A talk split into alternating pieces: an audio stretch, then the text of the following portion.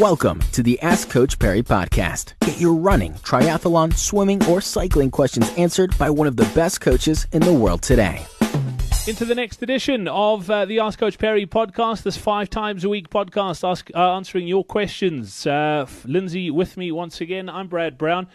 Lindsay, today's question comes in from Dorothy Graham. Dorothy says she's a 59 year old lady living in Zimbabwe.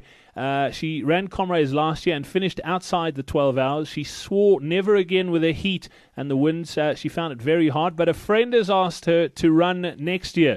She's thinking about it. Uh, what will be the goals? Uh, what, what, what will the goals have to be to finish under 11 hours, which was what her goal was last time? She's run two two uh, she's run two oceans once before and plans to do it next year again as well. Her time there was 5:54. Uh, she runs marathons between 3:57 and 4:30. Uh, do uh, does a lot of cross training and spin classes uh, as well. And she runs around 300 kilometers a month. She'd love to get a medal at Comrades, and she'd love any any guidance at all.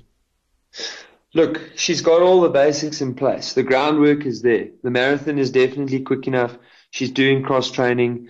She's completed um, two oceans in a in a reasonable time. So I suspect that there's maybe a little bit of of uh, goal setting uh, in terms of on the, the the comrades race day that needs to be sorted out, and then I strongly suspect a, an appropriate pacing strategy would go a long way to to helping her out. But really, if she's run under four hours for a marathon um, and she's from Zimbabwe, then there should not be an issue around finishing comrades in under 11 hours, not miles under 11 hours. So that's why I say this could possibly be a disconnect between the goal and the pacing strategy.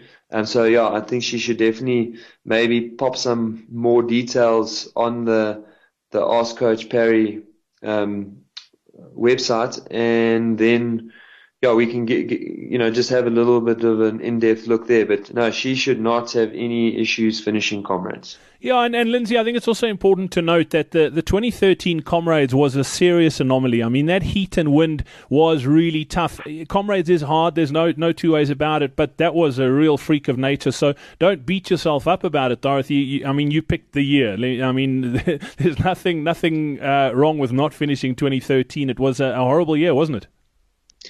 Yeah, no, look, look yeah. So this year was a lot better than the previous year. Um, and well, we also said after last year that we're never going to get conditions quite as bad as that. And then this year, um, I guess it wasn't a close contest. Last year still wins hands down, but it was still a bit warmer than I was expecting this year. Absolutely. Lindsay Parry. thank you very much. Dorothy, if you want to send us more sort of details, uh, it would be pretty cool to see sort of what you, you did first half wise at Comrades 2013, just to see as far as the pacing strategy, get Lindsay to look at it and uh, see where we go from there. So uh, get to askcoachparry.com if you have a question as well. Uh, we'd love to hear from you, and uh, yeah, we'll chat soon. Be sure to subscribe to the Ask Coach Parry podcast on iTunes, follow it on SoundCloud, or listen to it on Stitcher. Follow us on Twitter at Ask Coach Parry. Thank you.